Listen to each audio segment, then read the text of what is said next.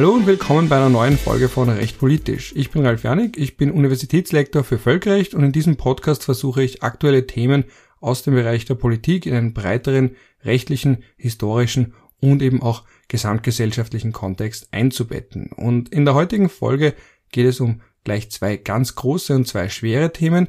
Einerseits den assistierten Suizid und andererseits Klimawandel und die Frage, ob man den brasilianischen Präsidenten Jair Bolsonaro vor dem Internationalen Strafgerichtshof anzeigen kann, ein Verfahren gegen ihn einleiten kann. Und ich habe ja gerne mal Gäste dabei und heute habe ich einen ganz besonders interessanten Gast, den Rechtsanwalt Wolfram Proksch, der bei diesen beiden Fragen involviert war und ist. Das heißt, einerseits hat er den Individualantrag vor dem VfGH eingebracht, der letztlich zur Aufhebung des strafrechtlichen Verbots von Beihilfe zum Selbstmord bzw. zum Suizid geführt hat und andererseits ist er auch Teil einer internationalen Initiative, die versucht, Jair Bolsonaro vor den Internationalen Strafgerichtshof zu bringen.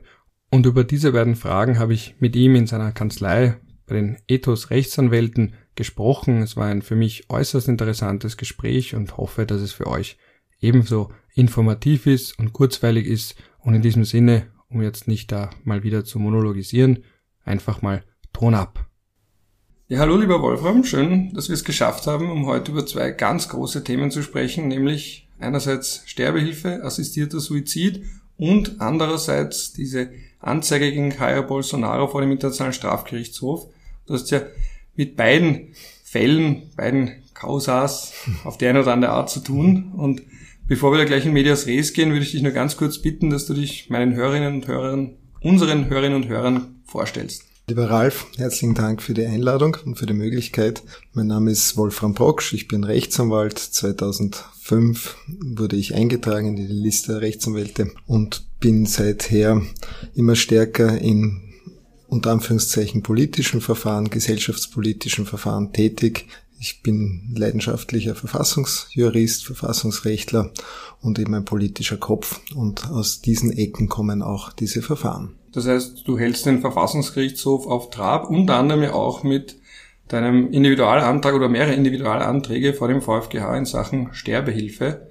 Was ist denn da eigentlich dein Problem damit, mit dem Verbot, das es ja noch gibt, nämlich mit dem Verbot von assistiertem Suizid und auch der Anstiftung zum Selbstmord? Ich versuche es kurz zu fassen. Wir sind in unserem Leben allesamt immer wieder mit dem Tod auf unterschiedliche Art und Weise konfrontiert. In der modernen Gesellschaft ist der Tod aber auch tabuisiert. Es wird das Sterben nicht mehr als sozusagen Teil des Lebens oft begriffen, sondern wir glauben vielfach, wir leben ewig. Wie vor mehr als sieben Jahren über einen ehemaligen Studienkollegen, der in die Schweiz ausgewandert ist, die Anfrage an mich herangetragen wurde, ob ich mir vorstellen könnte, im Auftrag der Dignitas das Verbot der Sterbehilfe in Österreich verfassungsrechtlich zu einer Prüfung zu bringen, habe ich mir zuerst Bedenkzeit erbeten und die Sache mit Gläubigen, mit agnostischen, atheistischen Freunden besprochen und mir dann eigentlich sehr rasch die Meinung gebildet, dass es zumindest einen ernsthaften Diskurs in Österreich braucht, dass wir eine viel zu hohe Suizidrate im internationalen Vergleich haben, dass wir wenig Suizidprävention haben, dass es aber auch ganz andere Aspekte am Ende des Lebens gibt und dass eben ein, eine Kriminalisierung jeder Art des Beitrages zum Suizid wohl kontraproduktiv ist. Und aus diesem Blickwinkel habe ich die Sache oder das Mandat übernommen, wobei die Dignitas von Anfang an mitgeteilt hat, dass sie mir keine Antragsteller vermitteln kann, will oder wird, weil sie das nicht als ihre Aufgabe sieht. Sie wollte zwar, dass das in Österreich geprüft wird, dieses strafrechtliche Verbot, aber sie hätte mir nie jemanden vermitteln wollen oder können. Das war mir recht, weil ich für solche Verfahren, die natürlich nicht ohne Medienbegleitung oder Medienbetrachtung funktionieren, wollte ich mir die Antragstelle auch selbst aussuchen. Und deswegen hatte ich bereits vor vielen Jahren so etwas wie einen Blanko-Antrag oder Entwurf eines Antrages ohne Antragsteller und es hat mehrere Jahre gedauert, bis mehr oder minder zufällig relativ gleichzeitig unterschiedliche Antragsteller auf den Plan getreten sind. Und die habe ich dann um auch verschiedene Fallkonstellationen und rechtliche Aspekte der Thematik gemeinsam abbilden zu können und gemeinschaftlich zur Prüfung zu bringen in einen gemeinsamen Individualantrag von vier unterschiedlich Betroffenen, auf unterschiedliche Art Betroffenen an den Verfassungsgerichtshof herangetragen. Ja, das bringt eh schon mal so einen Punkt auf. Was sind denn das für unterschiedlich Betroffene? Weil es gibt ja die verschiedensten Gründe. Also es wird ja jetzt auch schon gleich ein bisschen auch in diese heiklen Themen zu kommen. Aber es wird ja auch immer wieder gesagt, ja, was ist, wenn Menschen eine Depression haben und sich einfach schlecht fühlen und dann auf einmal ihnen die Möglichkeit aufsteht, professionelle Hilfe in, in Anspruch zu nehmen, um sich das Leben zu nehmen? Oder was ist mit Menschen, die von ihren Verwandten dazu gedrängt werden, weil sie ja irgendwie doch so viel Aufwand verursachen oder im schlimmsten Fall, weil jemand schneller sein Erbe antreten will. Also wie hast du in diesen Fällen oder worum geht es ungefähr in den Fällen, um auszuschließen, dass man damit auch dem Missbrauch Tür und Tor öffnet. Du sprichst verschiedene Aspekte an, die natürlich auch immer wieder von Kritikern in den Raum geworfen werden. Zunächst einmal muss man sich fragen, wie stehen wir zur Autonomie und wie stehen wir überhaupt zur freien Lebensgestaltung.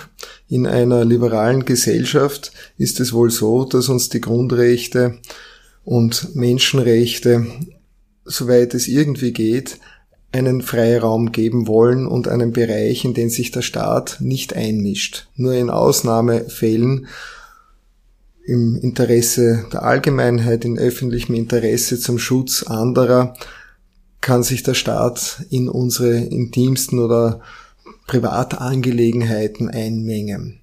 Es gibt kaum etwas Intimeres als das Ende des eigenen Lebens oder überhaupt sozusagen das Sterben. Wieso sich da der Staat einmischen soll oder weshalb sich überhaupt jemand Gedanken darüber machen könnte, dass das den Staat etwas angeht, ist in erster Linie wohl eine philosophische Frage, eine ethische, universalethische Frage, denn eine rechtliche.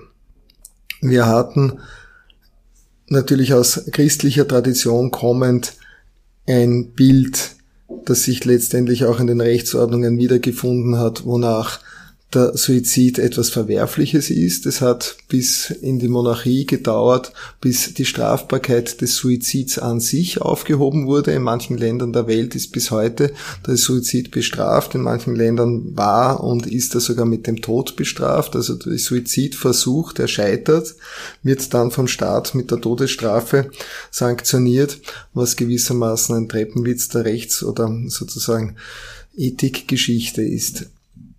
In der Monarchie wurde das aber aufgehoben und damit ist eigentlich rechtlich in Deutschland wie auch in Österreich, also im Deutschen Kaiserreich und auch in der Monarchie in Österreich, die Beitragstäterschaft auch nicht mehr strafbar gewesen, weil ein Beitrag ja nur zu einer strafbaren Tat geleistet werden kann.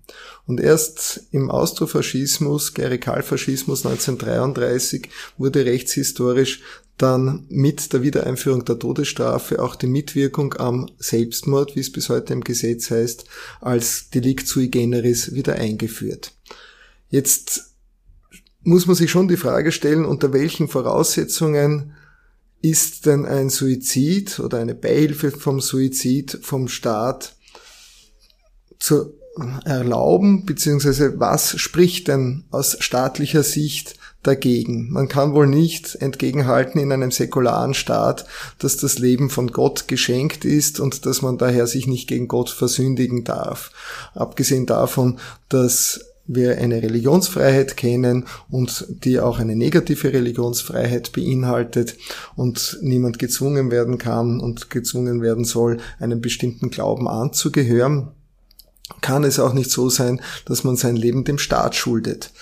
Wir anerkennen das in vielfacher Art und Weise oder anerkannten das schon vor der Aufhebung äh, der Strafbarkeit des Suizides im Bereich der Behandlungsautonomie, dass man also auch eine Heilbehandlung ablehnen darf in dem Wissen, dass man, wenn man diese Heilbehandlung nicht in Anspruch nimmt, dass man dann verstirbt, dass wir gefährliche Tätigkeiten unternehmen dürfen, freiklettern, rauchen, Alkohol konsumieren, die uns auch schaden oder vielleicht allalong auch töten unserer Gesundheit nicht zuträglich sind. Diese Autonomie konsequent weitergedacht resultiert dann auch darin, dass der Europäische Gerichtshof für Menschenrechte seit langem in auch mehreren Fällen klar sagt, dass das selbstbestimmte Sterben zum Recht auf Leben dazugehört und unter das Recht auf Leben zu subsumieren ist. Jetzt haben wir in den Individualanträgen darauf hingewiesen, dass das strafrechtliche Verbot jedes Beitrages zum Suizid zunächst einmal die Betroffenen selbst dazu zwingt, einen Suizid zu einem Zeitpunkt vorzuziehen, zu dem sie selbst dazu noch in der Lage sind. Wenn also jemand ernsthaft einen Suizid durchführen möchte und Gewissheit haben möchte, dass ihm oder ihr dieser Suizid gelingt, dann ist rechtlich zunächst einmal festzuhalten, dass der Staat den Suizid nicht verbieten kann und auch nicht mehr verbietet. Der Suizid selbst ist auch seit langem nicht mehr strafbar. Und dass es aber wohl nicht im Interesse des Staates sein kann, dass Leute, die einen Suizid aus welchen Gründen auch immer in Erwägung ziehen, den vorverlegen, zeitlich zu einem Zeitpunkt setzen, zu dem sie selbst noch in der Lage sind, wenn es durch eine Entkriminalisierung möglich wäre, Leute in einer Situation zu lassen, die für sie noch erträglich ist, in der Gewissheit, dass wenn die Situation unerträglich wird, dass sie dann Hilfe Dritter in Anspruch nehmen könnten. Das führt nämlich vielfach dazu, dass Leute gar keine Hilfe mehr in Anspruch nehmen müssen, weil sie entweder ohne dies natürlich versterben oder dann von ihrem Suizidwunsch Abstand nehmen, weil eine andere Heilbehandlung greift, weil sich die Umstände ändern. Das war also einer der Hauptpunkte oder auch der Hauptbeweggründe, diese Sache überhaupt einmal vor dem Verfassungsgericht zu, zu bringen und die Kontraproduktivität der Kriminalisierung aufzuzeigen. Aber der EGMR hat ja in dem berühmten Pretty-Fall eindeutig gesagt, dass das Recht auf Leben kein Recht auf Sterben umfasst. Also das war, und das war ja dieser Fall von Diane Pretty, herzzerreißender Fall, die ja dann trotzdem nicht die Hilfe von ihrem Lebensgefährten in Anspruch nehmen konnte. Anders aber in der Sache Groß und in der Sache Haas. Und äh, Britti war vielleicht noch ein sehr früher Fall. Und hier hat sich schon auch die Rechtsprechung des Europäischen Gerichtshofs für Menschenrechte weiterentwickelt und hat letztendlich schon anerkannt, dass es dieses Recht auf ein selbstbestimmtes, würdiges Sterben gibt und dass das auch effizient gewährleistet werden muss.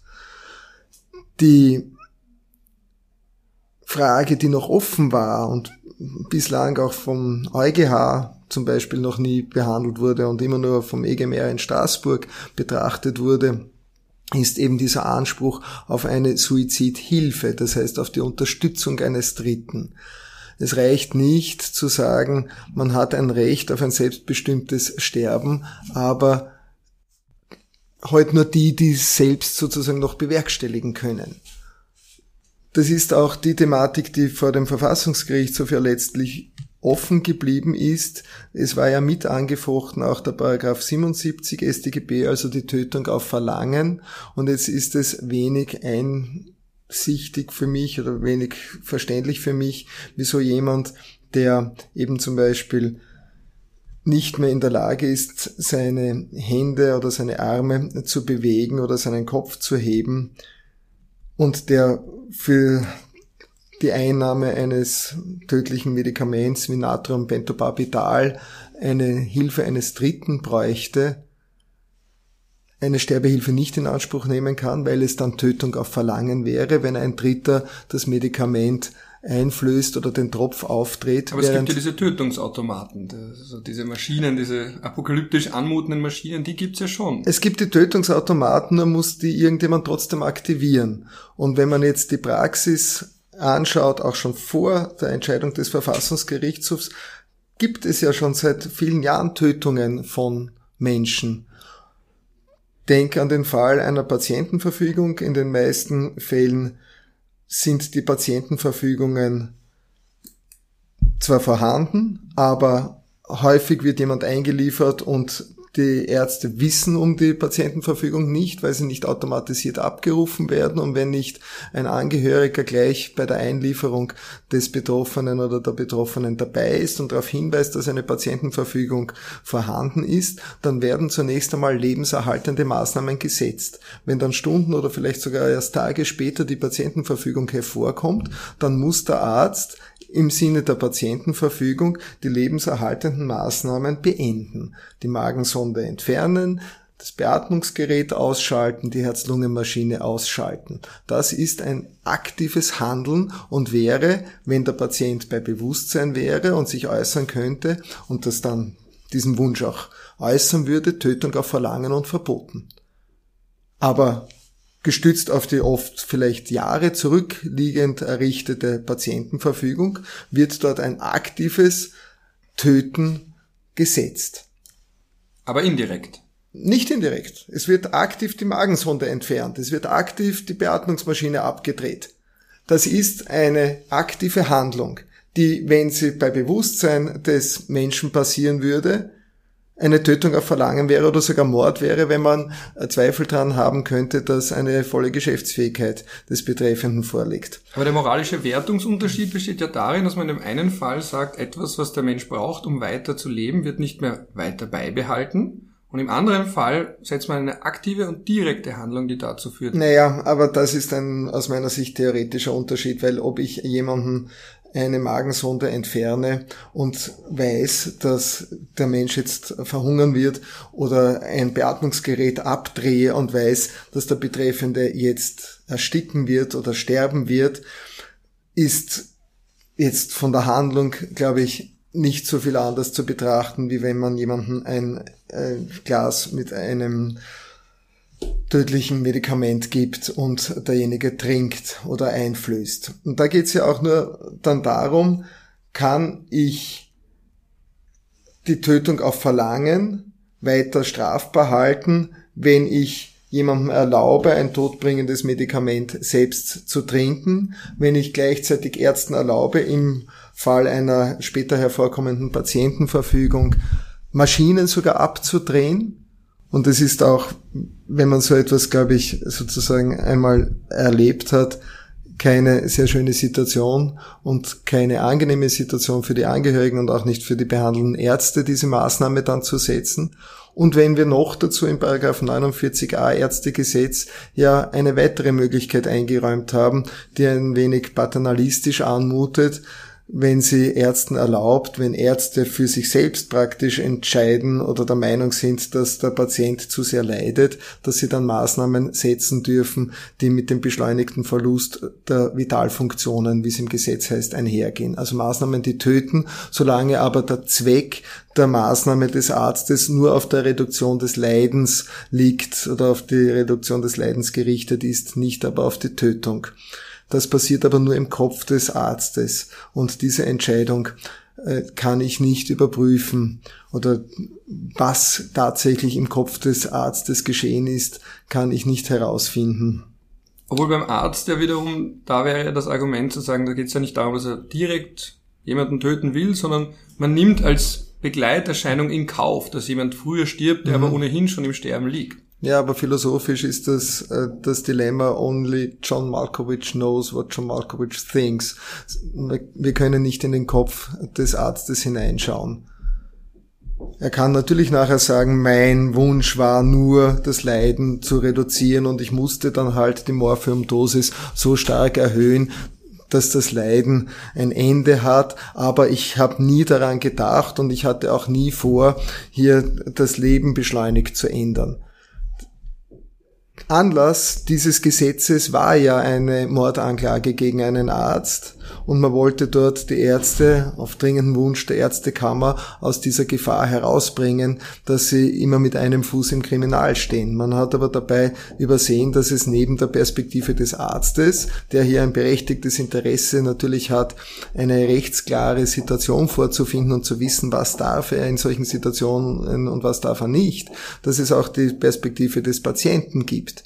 Und es ist schon absurd, wenn man hier wieder den Fall annimmt, dass ein Patient aufwacht, einen Lucidus intervallus hat und auch bei Endstage oder terminalen Patienten kann so etwas vorkommen und dann den Arzt darum ersucht oder die Ärztin bittet, doch endlich die Morphiumdosis oder die Schmerzmitteldosis so zu erhöhen, dass man friedlich einschlafen kann, dann ist das nicht erlaubt, weil dann wäre es Tötung auf Verlangen oder eben wieder sogar Mord.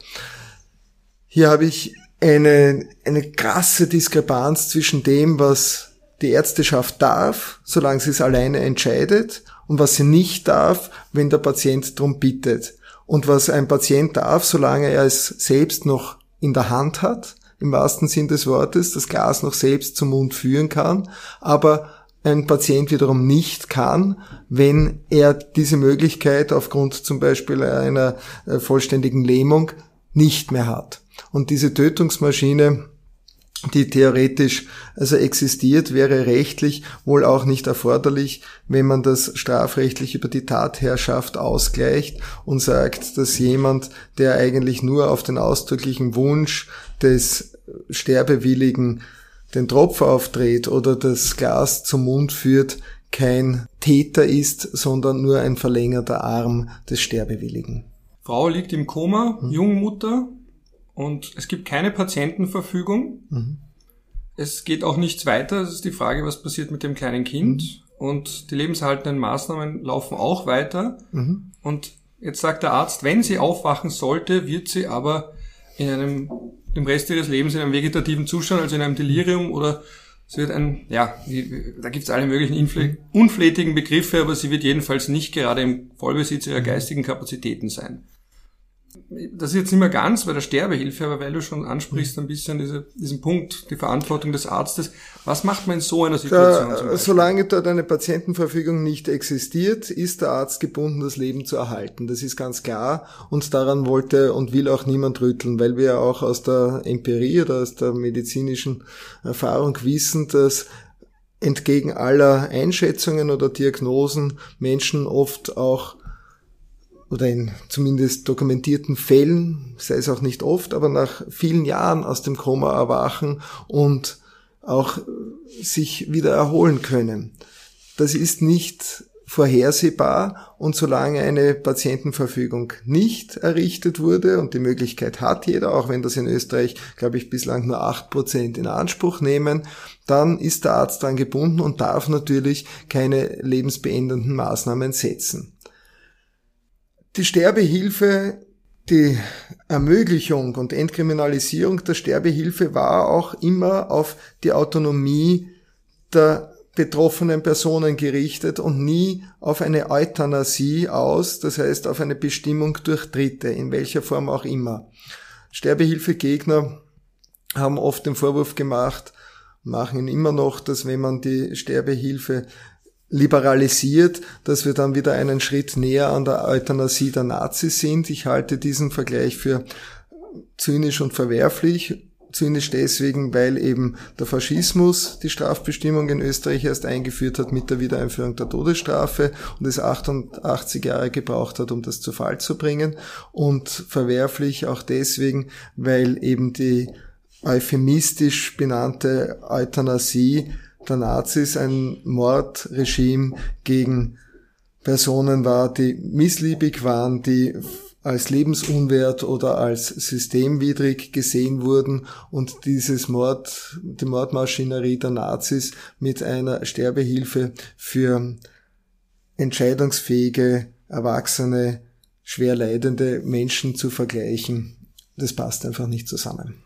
Ganz kurz noch zur Patientenverfügung, aber selbst wenn es eine solche gibt, dann haben wir eben genau dieses Dilemma und das ist ein Gegenargument, das ich immer und immer gehört habe in letzter Zeit, dass was ist, man macht eine Entscheidung im gesunden oder im halbwegs mhm. gesunden Zustand für eine Situation, die man noch nicht abschätzen kann. Genau. ein Gegenargument, das ich auch sehr oft gehört habe, ist, dass zum Beispiel auch beispielsweise Behindertenvertreter oder auch von kirchlicher Seite, dass die Menschen, wenn sie dann in der Lage sind, diese wieder anders beurteilen und die Entscheidung, die sie davor getroffen haben, so nicht mehr treffen würden. Also oder pla plakatives das, Beispiel, ganz viele Menschen sagen, wenn sie im Rollstuhl mhm. landen, dann nehmen sie sich das Leben, wenn sie querschnittsgelähmt sind. Und, und, dann und sobald sie im Rollstuhl sind, sehen sie es aber anders. Das ist ja auch gut. Und es war auch nie ein Anliegen, irgendeine Form einer Lebensweise mit Beeinträchtigung als nicht lebenswert abzuqualifizieren. Also die Sorge gerade der Behindertenverbände oder von Menschen mit Beeinträchtigung, dass dann ein gesellschaftlicher Druck entstehen würde, die höre ich, die kann ich wohl nachvollziehen, kann aber nur dazu sagen, das ist überhaupt nicht das Anliegen und ich habe auch die Befürchtung nicht, dass dieser Druck entsteht, weil es nicht darum geht, jemandem anderen zu sagen, was er für würdevoll empfindet. Die Würde ist immer etwas, die selbst definiert entschieden wird und wo wir uns nur dagegen wehren, wenn irgendjemand Dritter meint, für jemanden entscheiden zu können, was er oder sie dulden, ertragen, erleiden und aushalten muss und was doch zumutbar sei. Jetzt haben wir bei der Patientenverfügung tatsächlich die Situation, dass, weil sie so kompliziert und auch teuer ist in der Errichtung, die Dauer der Gültigkeit sogar verlängert wurde auf jetzt acht Jahre. Und jetzt kann man auch in Anbetracht des medizinischen Fortschritts oftmals wirklich nicht genau vorhersehen, was denn in acht Jahren möglich sein wird. Und bei der Patientenverfügung ist es halt auch mal so, dass die ja erst dann wirksam wird, wenn die Geschäftsfähigkeit und die Äußerungsfähigkeit nicht mehr vorliegt. Solange der Vorsorgefall der Verfügungsfall nicht eingetreten ist, greift's ja nicht. Kann ich ja jederzeit eine neue Entscheidung oder eine ganz andere Entscheidung treffen. Ja, aber wann tritt er ein? Ich weiß, er das ist sehr tritt, schwer. Er tritt dann ein, wenn die Ärzte sagen, dass der nicht äußerungsfähige Patient jetzt in der Situation wäre, wo die Behandlung, die in der Patientenverfügung ausgeschlossen ist, zu setzen wäre, um, die, um das Leben zu erhalten. Das heißt, jemand kommt in eine Situation, in der er sich nicht mehr äußern kann, in der er nicht mehr entscheidungsfähig ist, Bewusstsein verloren hat, im Koma liegt und es wären medizinische Maßnahmen nötig, um das Leben zu erhalten und dann wird geschaut, sind diese Maßnahmen in der Patientenverfügung ausgeschlossen. Dann dürfen diese Maßnahmen nicht gesetzt werden. Anders bei der Sterbehilfe. Bei der Sterbehilfe kann ich den Wunsch der Sterbehilfe und auch die Geschäftsfähigkeit sehr aktuell, also sozusagen in dem Moment abfragen. Und ich kann die Ernstlichkeit überprüfen, ich kann die Geschäftsfähigkeit überprüfen, ich kann überprüfen, ob hier eine ob hier eine Drucksituation vorliegt oder ob der Betreffende oder die Betreffende von irgendjemandem beeinflusst wurde, verleitet, angestiftet wurde. Das kann ich alles bei der Patientenverfügung insofern nicht, als eben die Erklärungsfähigkeit schon nicht mehr vorliegt und diese Entscheidung Jahre zurückliegen kann und ich überhaupt nicht weiß, ob sich die Person, wenn sie sich jetzt äußern könnte, noch genauso entscheiden würde wie in der Patientenverfügung festgelegt. Insofern hat die Sterbehilfe einen ganz anderen Anwendungsbereich als die Patientenverfügung. Die Patientenverfügung deckt halt gerade nicht die Fälle ab, wo jemand bei klarem Bewusstsein, vollem Verstand und Geschäftsfähigkeit sagt, ich halte diese Situation für unerträglich und ich würde gerne sterben. Das kann ich mit der Patientenverfügung nicht abbilden. Deswegen ist die Patientenverfügung auch kein Ersatz oder keine hinreichende Möglichkeit, um derartig Betroffene äh, in Würde zu einem selbstbestimmten Tod zu führen. Sollte sie vielleicht einer sein? Also jetzt, wenn wir zum Beispiel sagen, Tötung auf Verlangen, weil du hast ja das auch angefochten. Es wäre durchaus überlegenswert, das Patientenverfügungsgesetz in ein Patienten- und Sterbeverfügungsgesetz zu erweitern. Also man könnte schon auch Sterbeverfügungen andenken. Abgesehen davon, dass auch dort wiederum bei vollem Bewusstsein die Leute eine eine Erklärung abgeben können und die auch abgefragt werden muss. Weil uns auch ein bisschen sonst die Zeit knapp wird, würde ich gerne auch dazu noch sagen, was ich vom Sterbehilfegesetz erwarte oder was ich wiederum als verfassungswidrig einschätzen würde, wenn es drinnen stünde. Personen, die in diese Situation kommen, dass sie selbst Sterbehilfe in Anspruch nehmen wollen oder dass Angehörige oder Freunde, enge Bekannte, Verwandte Sterbehilfe wollen und sie darum ersuchen, sind in aller Regel das erste Mal mit dieser Situation konfrontiert. Und diese Situation ist nicht nur emotional wohl äußerst herausfordernd, sondern sie braucht auch ein Wissen um die Art, wie man Sterbehilfe leisten kann und welche Medikamente zur Verfügung stehen, wie man diese dosieren muss, wie man eben Sterbehilfe tatsächlich in Anspruch nehmen kann oder leistet. Das ist besser aufgehoben bei einem entsprechend geschulten Personal oder bei geschulten Menschen, die dieses Know-how haben und die das nicht zum ersten Mal in ihrem Leben machen.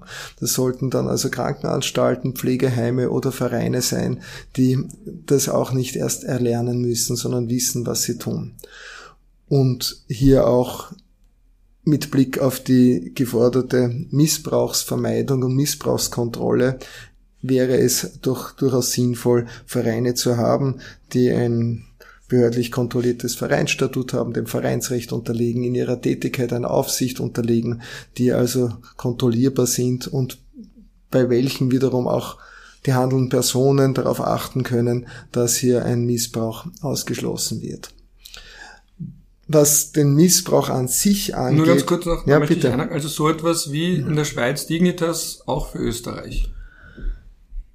Ja, mit der Randbemerkung oder mit dem Hinweis, dass in der Schweiz die Sterbehilfe seit, glaube ich, mehr als 50 Jahren entkriminalisiert ist und zulässig ist und die Schweiz kein Sterbehilfegesetz hat. Dort hat sich die Ärzteschaft selbst ein Regelmau gegeben, unter welchen Voraussetzungen sie Sterbehilfe leistet. Es gibt aber kein Sterbehilfegesetz in der Schweiz. Und es funktioniert dennoch. Und zwar unproblematisch und es gibt dort auch keinen in irgendeiner Weise bekannt gewordenen massiven Missbrauch oder es gibt keinen Dammbruch und es gab auch keine Slippery Slope, wo sich dann massenhaft Leute das Leben genommen haben oder von ihren Angehörigen gar gedrängt worden wären, Sterbehilfe in Anspruch zu nehmen. Ich verstehe überhaupt dieses Missbrauchsargument nur eingeschränkt, weil ich das dahinterliegende Menschenbild nicht nachvollziehen kann. Es kommt oft aus konservativ-christlichen Kreisen, dass wenn man Sterbehilfe erlauben würde, dass dann die Gefahr bestünde, dass ältere oder sonst vulnerable Personen von ihren Angehörigen in den Suizid gedrängt würden. Dazu muss ich ja annehmen, dass Herr und Frau Österreicher, sobald Sterbehilfe erlaubt ist, nichts anderes mehr im Kopf hätten, als an das Erbe ihrer Eltern oder Großeltern heranzukommen. Naja, es geht darum, dass manche das vielleicht, also manche könnten ja doch diese Motivation haben, dass man sagt, ach, die Oma ist eh schon so alt und macht eh nichts mehr und wir wollen eigentlich in die Riesenwohnung und in die aber, Riesenvilla einziehen. Also aber, es geht ja nicht aber, darum, dass es permanent passiert, aber um diese paar Fälle, die man vermeiden will. Erstens gibt's diese manchen jetzt schon, die also ihre äh, Alten und Kranken, wenn das wirklich sozusagen ein, eine derart haltungs- oder charakterschwache Person ist, dann in Pensionistenwohnheime abschiebt, dort allein dahin vegetieren lässt, das mag jetzt schon vorkommen und das ist nicht minder tödlich als eine, eine Verleitung zur Sterbehilfe. Andererseits glaube ich, dass gerade Leute, die von ihren Angehörigen so schlecht behandelt werden, wie hier dieses Menschenbild zeichnet, selbst wenn das nur ausnahmsweise vorkommt, alles andere tun werden, als denen dann den Gefallen tun und den Schillingsbecher trinken. Ich glaube schlicht an dieses Missbrauchsmonster nicht. Ich glaube eher, dass Angehörige von schwer kranken Menschen oder auch von hochbetagten Menschen, die sich selbst vielleicht wirklich als Last empfinden, eher geneigt sind, alles zu tun, damit diese Menschen noch ein würdiges und glückliches Lebensende haben und noch lange leben können. Ich glaube nicht daran, dass wir jetzt alle, wenn Sterbehilfe erlaubt ist oder viel mehr Leute plötzlich hergehen würden und sagen, geh bitte, was die, das ist doch kein Leben mehr, geh und trink doch bitte jetzt das Medikament und dann haben wir schneller die Wohnung, du siehst eh, wir brauchen das Geld. Ich kann dieses Menschenbild nicht nachvollziehen und schon gar nicht von eigentlich sozusagen religiösen Kreisen, die an das Gute im Menschen glauben und an die Würde des Lebens und an, an die Menschlichkeit appellieren. Und wenn sie das für ihre eigene Religionsgesellschaft nicht äh, fürchten, sondern für Nichtgläubige, dann muss man ihnen die Säkularität entgegenhalten und sagen, es muss halt nicht jeder dieses äh, Bild haben. Ich, ich bin von dem Missbrauchsgedanken nicht überzeugt und ich sehe den auch statistisch weder in der Schweiz oder im Bundesstaat Oregon in den USA, wo auch Sterbehilfe schon lange erlaubt ist. Und ich sehe ihn nicht einmal in den Niederlanden oder in den Benelux-Staaten insgesamt, wo also sogar die Tötung auf Verlangen und sogar bei Jugendlichen oder bei Kindern und sogar bei psychisch erkrankten Menschen gestattet ist und Bilanzsuizide inzwischen erlaubt werden. Ich sehe dort den Missbrauch nicht. Ich sehe es als Wahlfreiheit von Personen und ich sehe es als gesunde Entwicklung der Gesellschaft, hier die Sache zu entkriminalisieren. Damit hast du schon eingeleitet meine zwei Abschlussfragen zu dem Themenblock. Die eine ist, kannst du mit einem Gesetz leben, das zum Beispiel wie das zuletzt in Deutschland gekippte Gesetz, eben aber in Österreich, vielleicht auf Basis dessen, dass wir eine andere Begrifflichkeit von Menschenwürde haben, sie in unserer Verfassung nicht so zentral ist, sie ist schon zentral, aber vielleicht nicht ganz so zentral, die sagt, diese geschäftsmäßig, also diese aus Eigennutz, dass jemand wirklich Geld machen will damit, dass er anderen dabei hilft, sich das Leben zu nehmen, vielleicht ein Unternehmen, ein Suizidunternehmen gründet oder eben aus Eigennutz als Erbe, als Pfleger eben mhm. diese Horrorszenarien, um da dem Missbrauch zu entgehen, kannst du mit so einem Gesetz leben oder sagst du, für die, bist du für die völlige Freigabe? Und die zweite Frage ist dann auch, würdest du auch weiterhin vielleicht in ein paar Jahren schauen, ob sich die Rechtskultur verändert hat und noch einmal versuchen, auch die Tötung auf Verlangen anzufechten? Die zweite Frage zuerst. Ich glaube, dass die Tötung auf Verlangen sehr bald angefochten wird, aus den zuvor genannten Gründen, äh, weil eben das Verhältnis zur Umsetzung einer Patientenverfügung, die später hervorkommt und auch zum Paragraphen 49a Ärztegesetz eigentlich nicht klar ist und auch von der Entscheidung des Verfassungsgerichtshofs noch ausgespart blieb, diese Frage. Das wird eine Passivkonstruktion. Das heißt, die, also die Tötung auf Verlangen wird in jedem Fall noch vom Verfassungsgerichtshof landen unter Umständen mit der Anfechtung des jetzt erst sozusagen entstehenden Gesetzes oder des noch nicht vorliegenden Gesetzesentwurfs. Ich glaube auch, dass das deutsche Verfassungsgericht, Bundesverfassungsgericht in Karlsruhe die deutsche Strafbestimmung, die die Geschäftsmäßigkeit der Sterbehilfe unter Strafe gestellt hat, zu Recht aufgehoben hat und in einem wirklich ausführlichen und vernichtenden Urteil zerpflückt hat, wieso die deutsche Strafbestimmung kein äh, gangbarer Weg war, und zwar aus meiner Sicht nicht nur unter dem Blickwinkel des tatsächlich in diesem in dieser Hinsicht ausführlicheren deutschen Grundgesetzes, sondern auch aus der Menschenrechtskonvention und der österreichischen Verfassung, weil ja als Geschäftsmäßigkeit oder Gewerbsmäßigkeit dort alles gesehen wurde, was wiederholt angeboten wird, auch wenn es nicht mit Werbung, marktstreierisch oder überhaupt mit äh, einer Gewinnorientierung einhergegangen ist. Das heißt, jeder Arzt oder jeder Verein, der öfter als einmal Sterbehilfe angeboten hätte, wäre ein geschäftsmäßiger Täter gewesen und wäre unter diese Strafbestimmung gefallen. Es war auch ja absolut darauf gerichtet, Vereine zu verhindern, die Sterbehilfe anbieten. Und ich könnte mit einer solchen Regelung aus den vorher genannten Gründen, dass ich glaube, dass es eine professionelle äh, Begleitung, Unterstützung gibt, gerade um Missbrauch zu verhindern, gerade um die Leute dort unter Umständen auch noch äh, von einem Suizid abzubringen, dass es Vereine braucht. Die Dignitas in der Schweiz, weil du sie genannt hast, heißt ja im vollen Namen Verein für ein menschenwürdiges Leben und menschenwürdiges Sterben. Das heißt, sie ist gerade auch im Bereich der Suizidprävention sehr stark tätig, was selten an, genannt wird oder selten erwähnt wird. Ich glaube, da kann man sehr viel tun in Österreich. Dann habe ich jetzt doch noch eine kleine Abfrage zum Schluss. Wenn du dich mit so einem Thema so intensiv rechtlich und eben auch rechtsphilosophisch auseinandersetzt, dann ist irgendwo der Punkt, wie selbst, wie, wie siehst du das selbst? Also hast du dir schon mal Gedanken gemacht über dein Lebensende oder was in manchen Eventualitäten in deinem Leben, falls sie auftreten sollten, passieren soll? Oder sagst du, gerade weil du, kann ja auch passieren, gerade weil du beruflich damit zu tun hast, möchtest du dich privat damit nicht auseinandersetzen?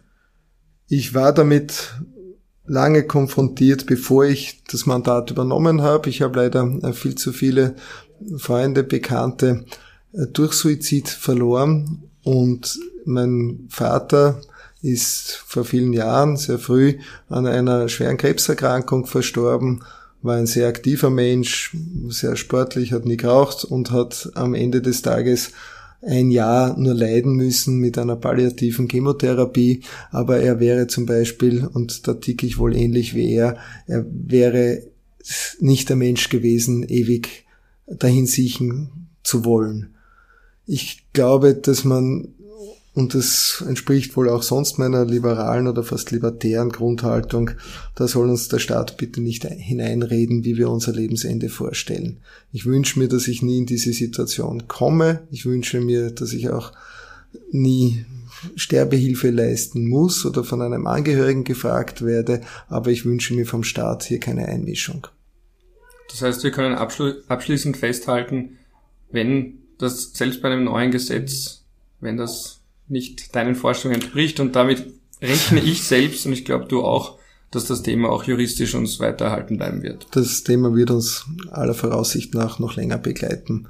Es hat auch in anderen Bereichen länger gebraucht, bis eine echte Liberalisierung dahergekommen ist, so wie es die Ruth Bader Ginsburg auch einmal gesagt hat, jede nachhaltige Änderung und Erneuerung kommt immer nur Step by Step. Und auch in diesem Fall war klar, dass nicht im ersten Gang alles aufgerissen wird oder sozusagen alle Türen aufgehen.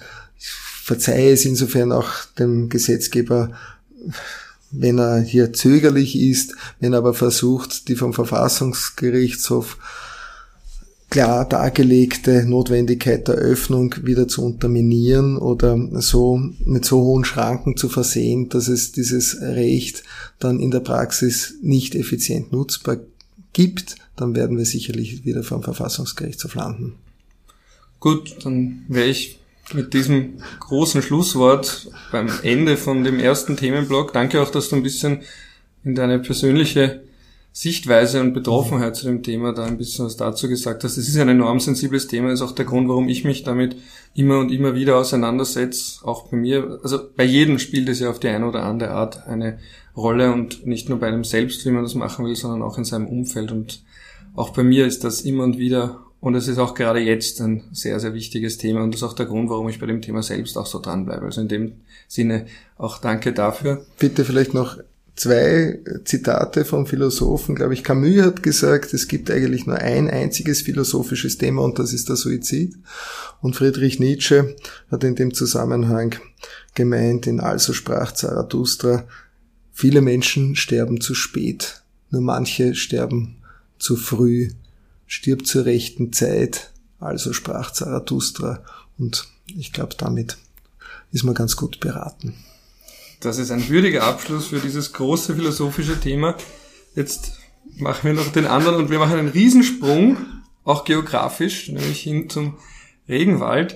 Äh, da bist du ja auch aktiv. Das ist ja auch etwas, was ja im Prinzip auch mit dem Thema Leben und Sterben zu tun hat, weil wenn die Umwelt kollabiert, sind ja akut jetzt Menschen in Brasilien betroffen und auch auf lange Sicht vielleicht wir alle. Was ist denn deine Rolle bei diesem bei dieser Sachverhaltsdarstellung, wie es heißt, bei dieser Communication an den Internationalen Strafgerichtshof, Stichwort Brasilien und Rodung vom Regenwald. Der Initiator der, dieser Anzeige in Den Haag, Freund und Klient von mir, Johannes Wesemann, ist im disruptiven Management früher tätig gewesen. Er hat Uber geleitet als Geschäftsführer und ist letztes Jahr 50 geworden und an mich herangetreten. Was ist disruptives Management? Ja, also disruptives Management, ich glaube, Uber hat den Taximarkt ordentlich durcheinander gewirbelt. Man hat mit Informationstechnologien, mit überhaupt neuen Geschäftsmodellen auch in einer liberalen Gesellschaft mitunter Probleme, weil sie die, den Markt auf den Kopf stellen. Und Leute, die das anpeilen oder die solche Sachen auf den Weg bringen, die würde ich eben darunter verorten, dass sie disruptiv tätig sind. Darüber könnte man auch mal lang reden, aber das ist mal Zukunftsmusik. Ja. ja. Und wir versuchen das natürlich mitunter auch mit den Mitteln des Rechts disruptiv zu sein. Sachen in Frage zu stellen, die nur deswegen noch so sind, weil es immer schon so waren oder weil das einfach noch nie jemand versucht hat, weil noch nie jemand juristisches Neuland betreten hat. Der Johnny Wesemann hat mich gefragt, ob man nicht gegen den Bolsonaro etwas machen könnte und seine menschenverachtende und klimazerstörende Politik. Und wir sind relativ schnell zum Schluss gekommen, dass man ihn in Österreich nicht klagen braucht, weil er da kein Vermögen hat und auch in Brasilien aus unserer Sicht eine Klage nicht sinnvoll führbar ist. Und haben entdeckt, dass die internationalen Gerichte sich dem Umweltschutz auch nur zögerlich annähern. Also ich bin ja wohl auch seit Jahren immer wieder in Umweltverträglichkeitsprüfungsverfahren und auch in dem einen oder anderen Vorfeld einer Klimaschutzklage oder in quasi Klimaschutzklagen tätig. Einen international strafrechtlichen Klimaschutzprozess oder Climate Litigation auf Strafrechtsebene hat es aber, wie wir herausgefunden haben, im großen Stil noch nicht gegeben. Deswegen haben wir uns überlegt, ob man aber das es gab schon Sachverhaltsdarstellungen wegen Brasilien davor auch. Ja, aber nicht mit dem Fokus auf den Klimaschutz. Und zwar aus folgenden Gründen. Wir sehen Beschwerden vor dem Europäischen Gerichtshof für Menschenrechte. Es gibt auch vor dem Interamerikanischen Gerichtshof für Menschenrechte ein Verfahren, das die Rechte der Indigenen und den Umweltschutz im Thema drinnen hat. Wobei man gleich einmal dazu sagen muss, dass Umweltschutz und Rechte von Indigenen immer Hand in Hand gehen, weil es ja gerade dort um eine intakte Umwelt geht, um die Lebensweise indigener Völker zu erhalten. Und sobald dort die Umwelt attackiert wird, wird ja in aller Regel auch das dort lebende Volk beziehungsweise die Bevölkerung und auch Umweltaktivisten oder sonst ähnlich dort lebende Menschen in Gefahr gebracht und mit attackiert.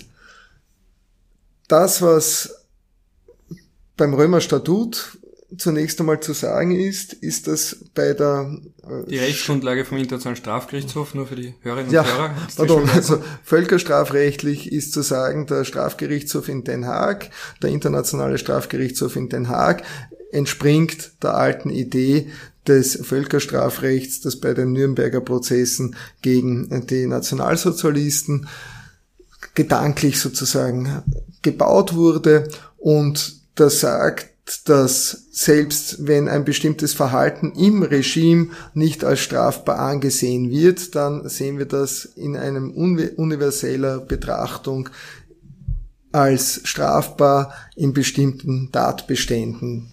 Die Kriegsverbrechen, der Genozid, die Verbrechen gegen die Menschlichkeit sollen auch dann auf internationaler Ebene verfolgt werden können, wenn diese Handlungen von dem herrschenden Regime nicht als Straftat angesehen werden, so wie halt die Nationalsozialisten auch der Meinung waren, dass ihr Massenmord gerechtfertigt ist im Sinne ihrer Rassentheorie und in ihrer menschenverachtenden Ideologie. Jetzt hat man bei der Gründung des Strafgerichtshofs schon auch Umweltverbrechen im Blick gehabt und auch die Meinung vertreten, dass sich der Strafgerichtshof in Den Haag auch Umweltverbrechen widmen können soll und hat das auch in manchen Unterbestimmungen der Tatbestände explizit festgelegt. Also bei den Kriegsverbrechen im Besonderen sind Umweltverbrechen auch genannt, sofern sie als Kriegsmittel eingesetzt werden. Dies aus der Geschichte von gezielten Attacken auf die Umwelt und die dort lebende Bevölkerung des Feindes.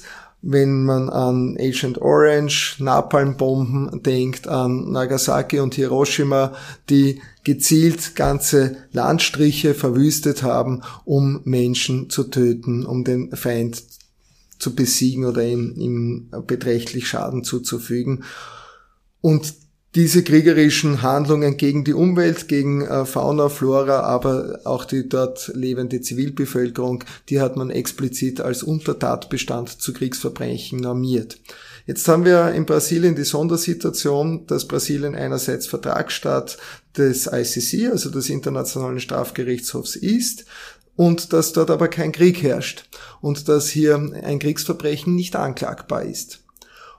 Und wir haben die weitere Sondersituation, dass ein Genozid eine sehr, sehr hohe Beweislast erfordert. Für einen Genozid muss ich nachweisen, dass eben ein massiver Angriff auf eine ganze Ethnie oder auf eine Bevölkerung geführt wird, um diese Bevölkerung auszulöschen. Es gibt aus Brasilien, das hast du vorher schon gesagt, schon zwei Anzeigen, mittlerweile mit einer französischen Initiative sogar drei Anzeigen in Den Haag, die hier aus der Politik des Herrn Jair Bolsonaro solche Vorwürfe auch erheben. Das bezieht sich insbesondere auf seine Attacken, bewussten Attacken gegen die indigene Bevölkerung und seine diesbezügliche Politik. So hat er zum Beispiel das 50-jährige Moratorium, das keine Missionare in indigene Gebiete gehen dürfen, aufgehoben und hat als Leiter der indigenen Behörde einen Evangelikalen eingesetzt und es gehen also Missionare jetzt seit Beginn der Amtszeit des Herrn Jair Bolsonaro in indigene Gebiete hinein, verbreiten dort Covid-19 genauso wie eine ganze Reihe anderer Infektionskrankheiten und die indigene Bevölkerung äh, rafft's dahin, die sterben weg wie die Fliegen. Und das ist nicht nur sozusagen in Kauf genommen, sondern das ist bewusst angelegt, um ganze Landstriche zu entvölkern und das grenzt tatsächlich bereits an Genozid. Deswegen sind diese ersten Anzeigen auch gegen die Covid-Politik des Herrn Jair Bolsonaro gerichtet und insbesondere gegen eben die Attacken gegen die indigene Bevölkerung. Wir haben bei unserer Strafanzeige diese Fakten noch ausführlicher erhoben als in den bisherigen Strafanzeigen, verstehen uns nicht als die besseren oder die gescheiteren Anzeiger, sondern versuchen hier ergänzend und unterstützend und verstärkend eine Strafanzeige oder diese Artikel 15 Communication vorzulegen, indem wir noch mehr Beweismaterial zusammengetragen haben, noch mehr Fakten auf den Tisch legen und darüber hinaus den klimatologischen Aspekt mit eingearbeitet haben. Und zwar auf der jetzt spezifisch völkerstrafrechtlich auf der Schwere, auf der Ebene der Schwere des Verbrechens. Uns ist bewusst, dass es einen eigenen Straftatbestand Ekozid im Römerstatut bislang nicht gibt und in diese Richtung gehen ja Bemühungen äh, der Bewegung Stop Ecocide zum Beispiel und anderer Klimaschützer und Umweltschutzorganisationen, die seit Jahren fordern, dass das Römerstatut hier diesbezüglich erweitert wird und Umweltverbrechen dieses Ausmaßes zumindest auch strafbar machen, explizit in einen Straftatbestand gießen.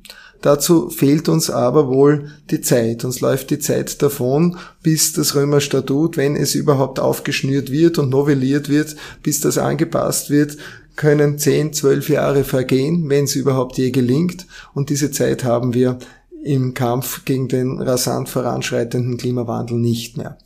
Wir verstehen die Initiative daher als Musterverfahren oder wünschen uns ein Musterverfahren, ob nicht jetzt schon das Römerstatut und der allgemeine Straftatbestand oder der Sammelstraftatbestand der Verbrechen gegen die Menschlichkeit auch derartige Verbrechen, wie sie von Bolsonaro begangen werden und seiner Regierung mit umfasst.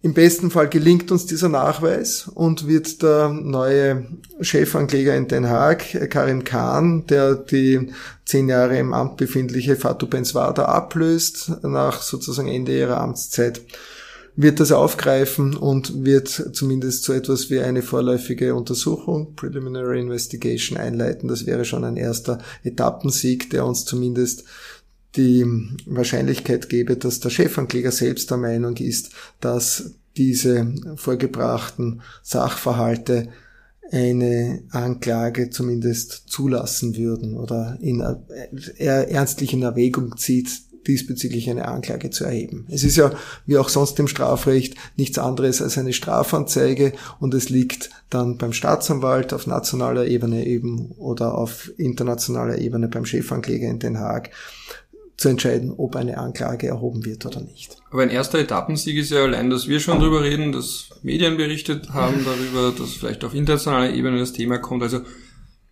das Ziel, ich nehme mal an, es war auch ein Ziel, dass mal überhaupt darüber geredet wird, das Ziel ist ja schon erreicht.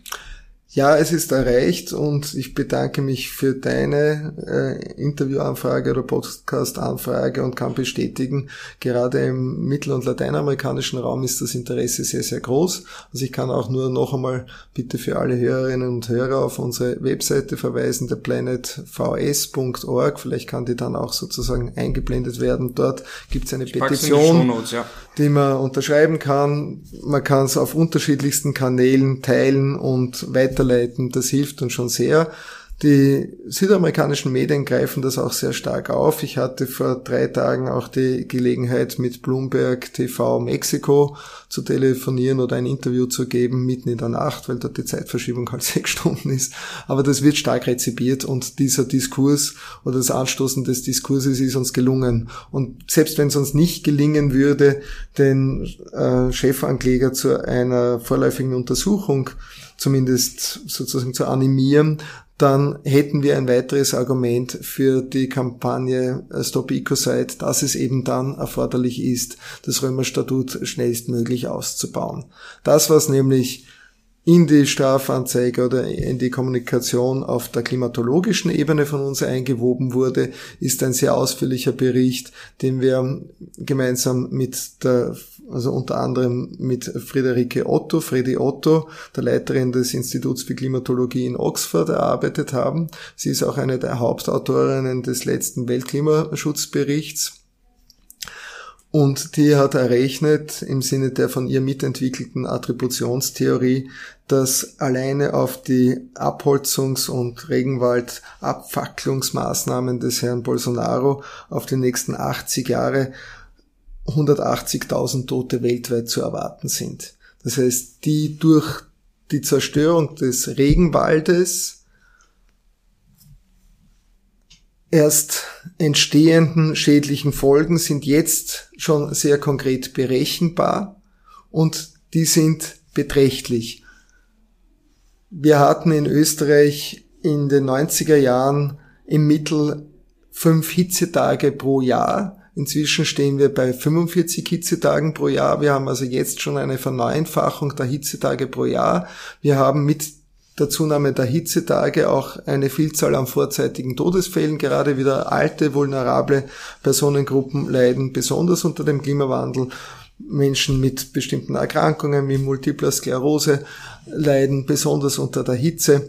Hier entsteht sehr, sehr, sehr viel Leid und wenn der Klimawandel nicht reduziert wird oder eingebremst wird, dann sind das auch konkret messbare Tote, die wir hier in anderen Erdteilen haben. Und klarerweise gibt es da draußen eine Vielzahl von Umweltsündern und Umweltverbrechern, aber der Herr Bolsonaro ist da wirklich ein sehr, sehr deftiges, heftiges Beispiel an Missachtung der Folgen seines Handelns, bewusster Missachtung der Konsequenzen.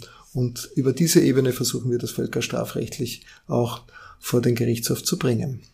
Ich wurde ja medial auch dazu gefragt, beim Standard mhm. beispielsweise, und ich habe dann, viele sagen, man soll die Kommentare nicht lesen, ich lese sie immer ganz gern, weil das ein bisschen so einen Einblick gibt und auch hilft, raus aus der eigenen Bubble zu kommen. Und da war zum Beispiel enorm viel Kritik. Also mhm. ich selber aber auch, das, darauf können wir vielleicht noch kurz dann zu sprechen kommen, aber auch den Eindruck, bin mir nicht sicher, ob das internationale Strafrecht da der richtige Hebel ist, aber das mal außen vor und habe aber in den Kommentaren gelesen, aber ganz viel diese ich weiß nicht mehr, ob das Wort gefallen ist, aber ich habe es in einem anderen Kontext schon gelesen, Ökofaschisten und diese Leute, die wollen da jetzt das alles hineinpacken und dann kann man nicht mal mehr eine Autobahn bauen, ohne Angst haben zu müssen, dass man vor dem ICC landet. Dann auf der internationalen Ebene natürlich die Sorge, ob dann auch die Staaten erst recht reihenweise aussteigen, weil ein Grund, warum zum Beispiel Doha-Verhandlungen bei der WTO so schleppend sind, ist ja, dass viele sogenannte Entwicklungsländer, so heißt es ja auch im WTO-Recht, sagen, Moment, ihr seid alle, also ihr im Westen, ihr seid im 19. Jahrhundert wirtschaftlich mhm. aufgestiegen, euch war die Umwelt damals egal, das war null Thema, das ist gerade mal mhm. Thema so seit circa 50 Jahren, seit der Stockholmer Konferenz und jetzt auf einmal, wo wir aufholen wollen, und wir meine ich jetzt eben, mhm. das kann genauso China sein wie auch kleinere Länder, die davon profitieren wollen, dass sie niedrige Umweltschutzstandards haben, Jetzt auf einmal kommt sie uns mit der Umwelt und verhindert, dass wir uns entwickeln. Und es ist jetzt wichtig, dass die Menschen gleich zu Wohlstand kommen und ihr Wohlstand sich bessert. Und die haben nichts davon, wenn sie jetzt auf die Umwelt achten, wenn ihr Leben. Aber so auf der Bedürfnisskala ist die Umwelt, mit anderen Worten, ist die Umwelt weiter unten als die unmittelbare Befriedigung von Nahrungssicherheit, von einem Mindestmaß an, an, an, Wohlstand. Das heißt, was sagt man zu diesem Argument, dass Ökozid dazu führt, dass vielleicht der ICC selbst mhm. leidet und andererseits, dass auch ganz viele Länder sagen, Moment einmal, das ist jetzt eine Grenze, mhm. uns ist jetzt das wirtschaftliche Wohlergehen und der wirtschaftliche Fortschritt wichtiger, Wachstum ist uns wichtiger als mhm. das, was da mit der Umwelt passiert. Das sind natürlich Argumente, die diskutiert werden müssen und da ist es schon einmal hilfreich, wenn überhaupt ein Diskurs angefeuert wird oder überhaupt ein Diskurs dazu entsteht. Ich glaube, die Augen zu verschließen und zu sagen, wir können jetzt eh nichts machen und es wird schon irgendwie gut werden, bringt uns nicht weiter. Das, was uns allen bewusst ist, spätestens nach dem letzten Sommer und nach den 170 Fluttoten und Murentoten in Deutschland, den, glaube ich, 450 Toten, Hitzetoten in äh, Vancouver Island, nach dem Heat Dome, nach den Bränden in Süd- und Mitteleuropa mit auch zahllosen Toten, nach den äh, versinkenden Inseln Vanuatu, Samoa, Trinidad und Tobago, ist, der Klimawandel schreitet voran und den interessiert's nicht, ob wir jetzt Befindlichkeiten haben und ob wir uns darauf verständigen können, wer etwas vor 300 Jahren zu seinem Vorteil gemacht hat und jetzt mit dem Finger auf einen anderen zeigt. Das ist etwas, was wohl zu diskutieren ist, wie man das ausgleicht. Es ändert aber nichts daran, dass wir jetzt allesamt Maßnahmen ergreifen müssen, die den Klimawandel eindämmen und die den anthropogenen Anteil an diesem Klimawandel zurückschrauben. Und das fängt schon damit an, dass wir die Hauptsünder zunächst einmal zur Verantwortung ziehen. Und in einer globalisierten Welt sind halt die Mächtigen nicht mehr nur die Staaten, sondern auch Unternehmen und Konzerne. Wir haben die Initiative, die also dieses Projekt gegen den Herrn Bolsonaro da aufgezäumt hat, bewusst All Rise genannt, im Sinne sozusagen des Erhebt euch in äh, US-amerikanischen oder im angloamerikanischen Rechtsraum, wenn der Richter den Saal betritt, auch als Ermächtigung für die Bürgerinnen und Bürger, die oftmals das Gefühl haben, dass man nichts dagegen unternehmen kann und dass man als Einzelner sowieso nichts tun kann, außer vielleicht auf Fleisch zu verzichten oder eben selbst ein nachhaltigeres Leben zu führen. Das ist auch das Argument, das ich auf der anderen Seite am ehesten erwarte und das wiederum auch ernst zu nehmen ist, dass wir ja dazu beitragen, dass der Regenwald abgefackelt wird, weil wir halt gerne auch billig Soja oder billig Fleisch einkaufen aus diesen Ländern, die letztendlich, um Fleisch so billig produzieren zu können, derartige Flächen generieren müssen, die sie anders nicht generieren können oder die wir nicht mehr zur Verfügung haben. Wenn es uns gelingt, dass hier eben ein offener Diskurs dazu geführt wird, was maßgeblich zum Klimawandel beiträgt, welche dieser Ursachen wir bekämpfen können und was wir auch selbst dazu beitragen können, damit hier eine zum Beispiel Preiswahrheit und eine Transparenz entsteht, dann sehe ich das schon als Erfolg. Das wird aber wohl auch eine durchaus schmerzhafte Selbstreflexion notwendig machen, darauf zu achten, was macht denn die Europäische Union, was trägt die Europäische Union dazu bei, dass es eben eine nachhaltige Produktion gibt oder dass eine billige Produktion auch den großen Konsumraum von Europa erreicht, die wiederum klimaschädlich ist. Und was können die Nationalstaaten dazu beitragen oder wie können wir unsere Unternehmen, die transnational aktiv sind, wie können wir die stärker in die Pflicht nehmen und dort auch bis zu einem gewissen Grad wiederum die Trittwirkung der Menschenrechte gerade auch mit Blick auf den Klimaschutz ausbauen. Da nehme ich Anleihen bei der wirklich bemerkenswerten Entscheidung des Bundesverfassungsgerichts in Karlsruhe zur Aufhebung von Teilen des deutschen Klimaschutzgesetzes, der ja im Wesentlichen gesagt hat, dass es zu kurz gefasst ist, wenn man den Klimaschutz in Deutschland nur bis 2030 rechnet und damit die Hauptlast eigentlich erst den künftigen Generationen auflastet und dass man damit alle anderen Grund- und Menschenrechte in Gefahr bringt, weil der Handlungsspielraum der künftigen Generationen dann so viel kleiner wird und die Einschränkungen dann so viel größer sein müssen, dass sie dann in andere Freiheitsrechte und Grundrechte auch eingreifen werden. Wir müssen jetzt handeln und dazu suchen wir halt vielleicht noch nicht begangene und damit halt äh, juristisch neues Terrain betretende Wege. Ob sie erfolgreich sein werden, kann ich nur hoffen. Wenn sie nicht erfolgreich sein sollten, dann haben wir sicherlich zumindest einmal den Diskurs befördert. Gut, das ist ein würdiges Schlusswort. In diesem Sinne bedanke ich mich, dass du Zeit gefunden hast. Ich weiß, Zeit ist kostbar, vor allem für Anwälte. Und dass wir da gleich zwei so große Themenblöcke abhandeln konnten. Und ich bin schon sehr gespannt, was beim ICC passiert, ob beim ICC was passiert. Aber zumindest dieser erste Voretappensieg, dass das Thema immer wieder aufkommt medial, der ist ja schon errungen und alles weitere ist dann aus meiner Sicht, wenn ich an euch denke, wahrscheinlich ein Sahnehäubchen. Vielen herzlichen Dank, Ralf Janik. Ich wünsche dir einen schönen Nachmittag. Danke für die Einladung. Ich dir auch. Danke.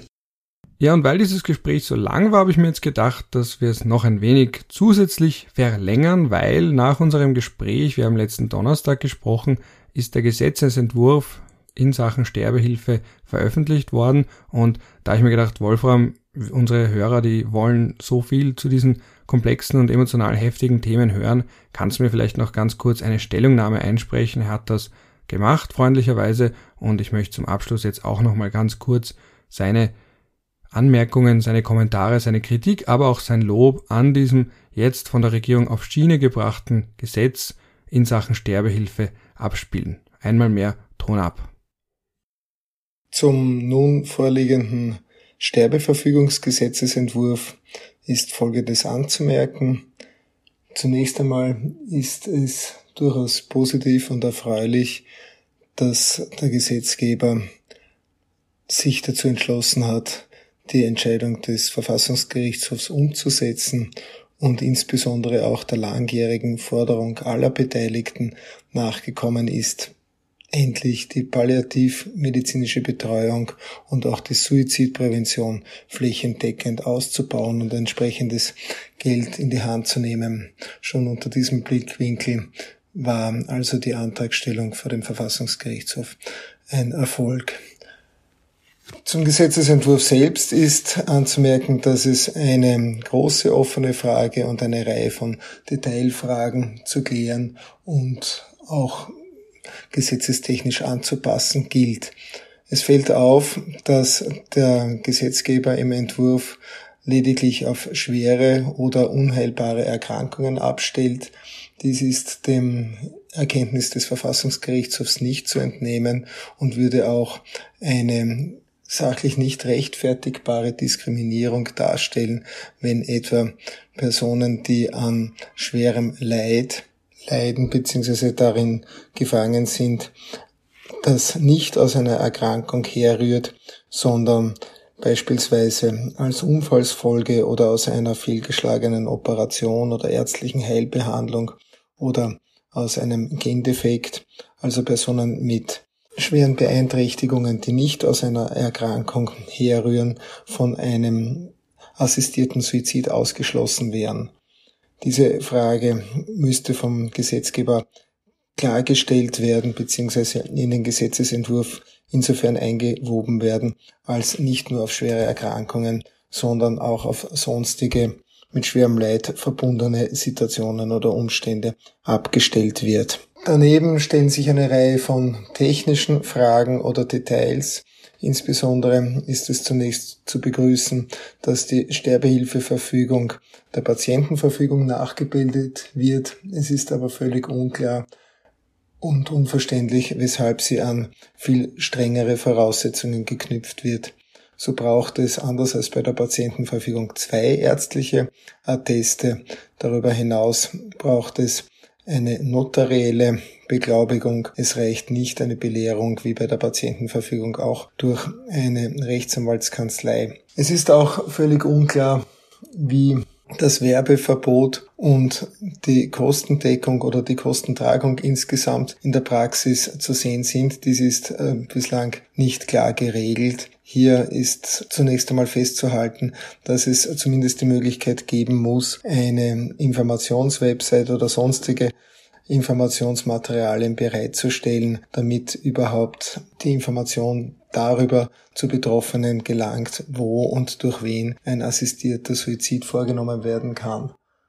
Weiters ist das Verbot der Gewinnorientierung wohl nicht so weit auszulegen, dass eine Kostentragung oder ein Kostenersatz nicht möglich sind. Hier ist unklar, wie etwa mit den Kosten des Sterbe äh, verfügungserrichtenden Notars oder Rechtsanwalts dann umzugehen ist da dies jedenfalls auch ein Ertrag in der jeweiligen Kanzlei wäre, der sonst verboten wäre. Es kann wohl nicht erwartet werden, dass hier Rechtsanwälte oder Notare nur pro bono tätig werden. Punkt.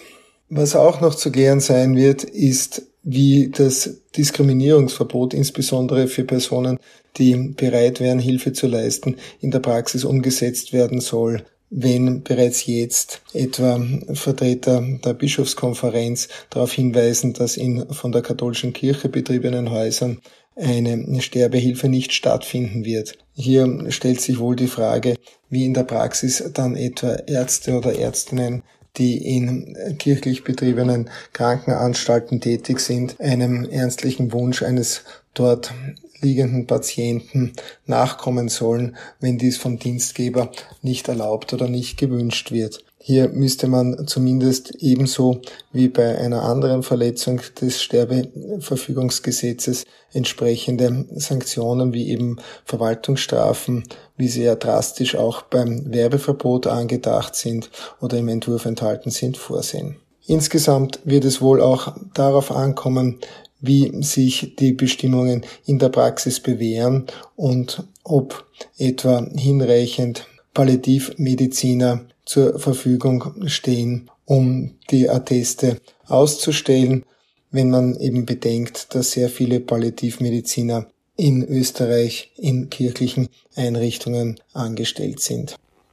Abschließend ist positiv hervorzuheben, dass nicht zwischen körperlichen und psychischen Erkrankungen unterschieden wird, was nachdem diese Erkrankungen häufig auch parallel auftreten und selten darlegbar ist oder entscheidbar ist, aus welchem der betroffenen Bereiche das Leid vor allem resultiert, hier eine sachliche Differenzierung ohne dies nicht möglich wäre.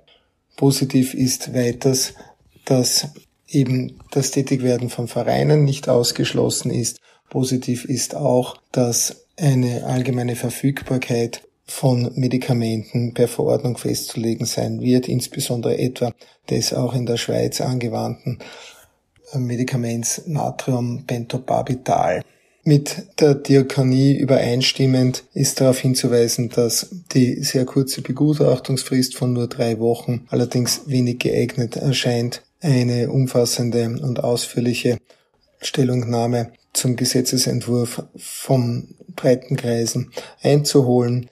Wir werden freilich sowohl für die EUGHL als auch für die Dignitas als auch für die Betroffenen derartige Stellungnahmen trotzdem ausarbeiten und uns bemühen, zeitgerecht einzureichen. Ergänzend möchte ich dazu ausführen, dass die Frage der Fristen auch noch näher zu beleuchten sein wird. Bei einem unerträglichen Leid ist eine dreimonatige bzw. zwölfwöchige Frist doch sehr lange und erscheint bereits unangemessen hoch und ausgedehnt, auch wenn dies den zunächst kolportierten sechs Monaten jetzt nicht entspricht, beziehungsweise äh, diese sechs Monate immerhin auf die Hälfte reduziert wurden im Gesetzesvorschlag. Noch unverständlicher ist die zweiwöchige Wartefrist bei einer terminalen Situation, wenn jemand bereits knapp vor dem Tod steht ist es häufig nicht vorhersagbar, wann die Umstände sich so verschlechtern werden, dass der Tod eintritt. Und hier ist es den Betroffenen noch weniger zumutbar, noch zwei Wochen unter Umständen zu leiden oder zu siechen und keine Sterbehilfe in Anspruch nehmen zu können, um das Leid zu beenden. So, und solltet ihr jetzt noch dran sein, was ich annehme, weil ihr das jetzt sonst nicht hören würdet, gratuliere ich euch, ihr habt es geschafft, ihr habt lange durchgehalten, ihr habt dem Thema Sterbehilfe und dem Thema Klimaschutz und einer möglichen Klage gegen Jair Bolsonaro die Zeit gegeben, die diese Themen nun mal brauchen, die sie nun mal verlangen. Und in diesem Sinne, jetzt werde ich euch aber wirklich nicht mehr davon abhalten, etwas anderes zu hören und ende mit meinem immer gleichen Sprücherl am Ende, je nachdem zu welcher Tages- und Nachtzeit ihr hier reingehört habt, wünsche ich euch einen schönen Start in den Tag, einen schönen Rest vom Tag, vielleicht einen netten Abend oder auch in manchen Fällen eine gute Nacht.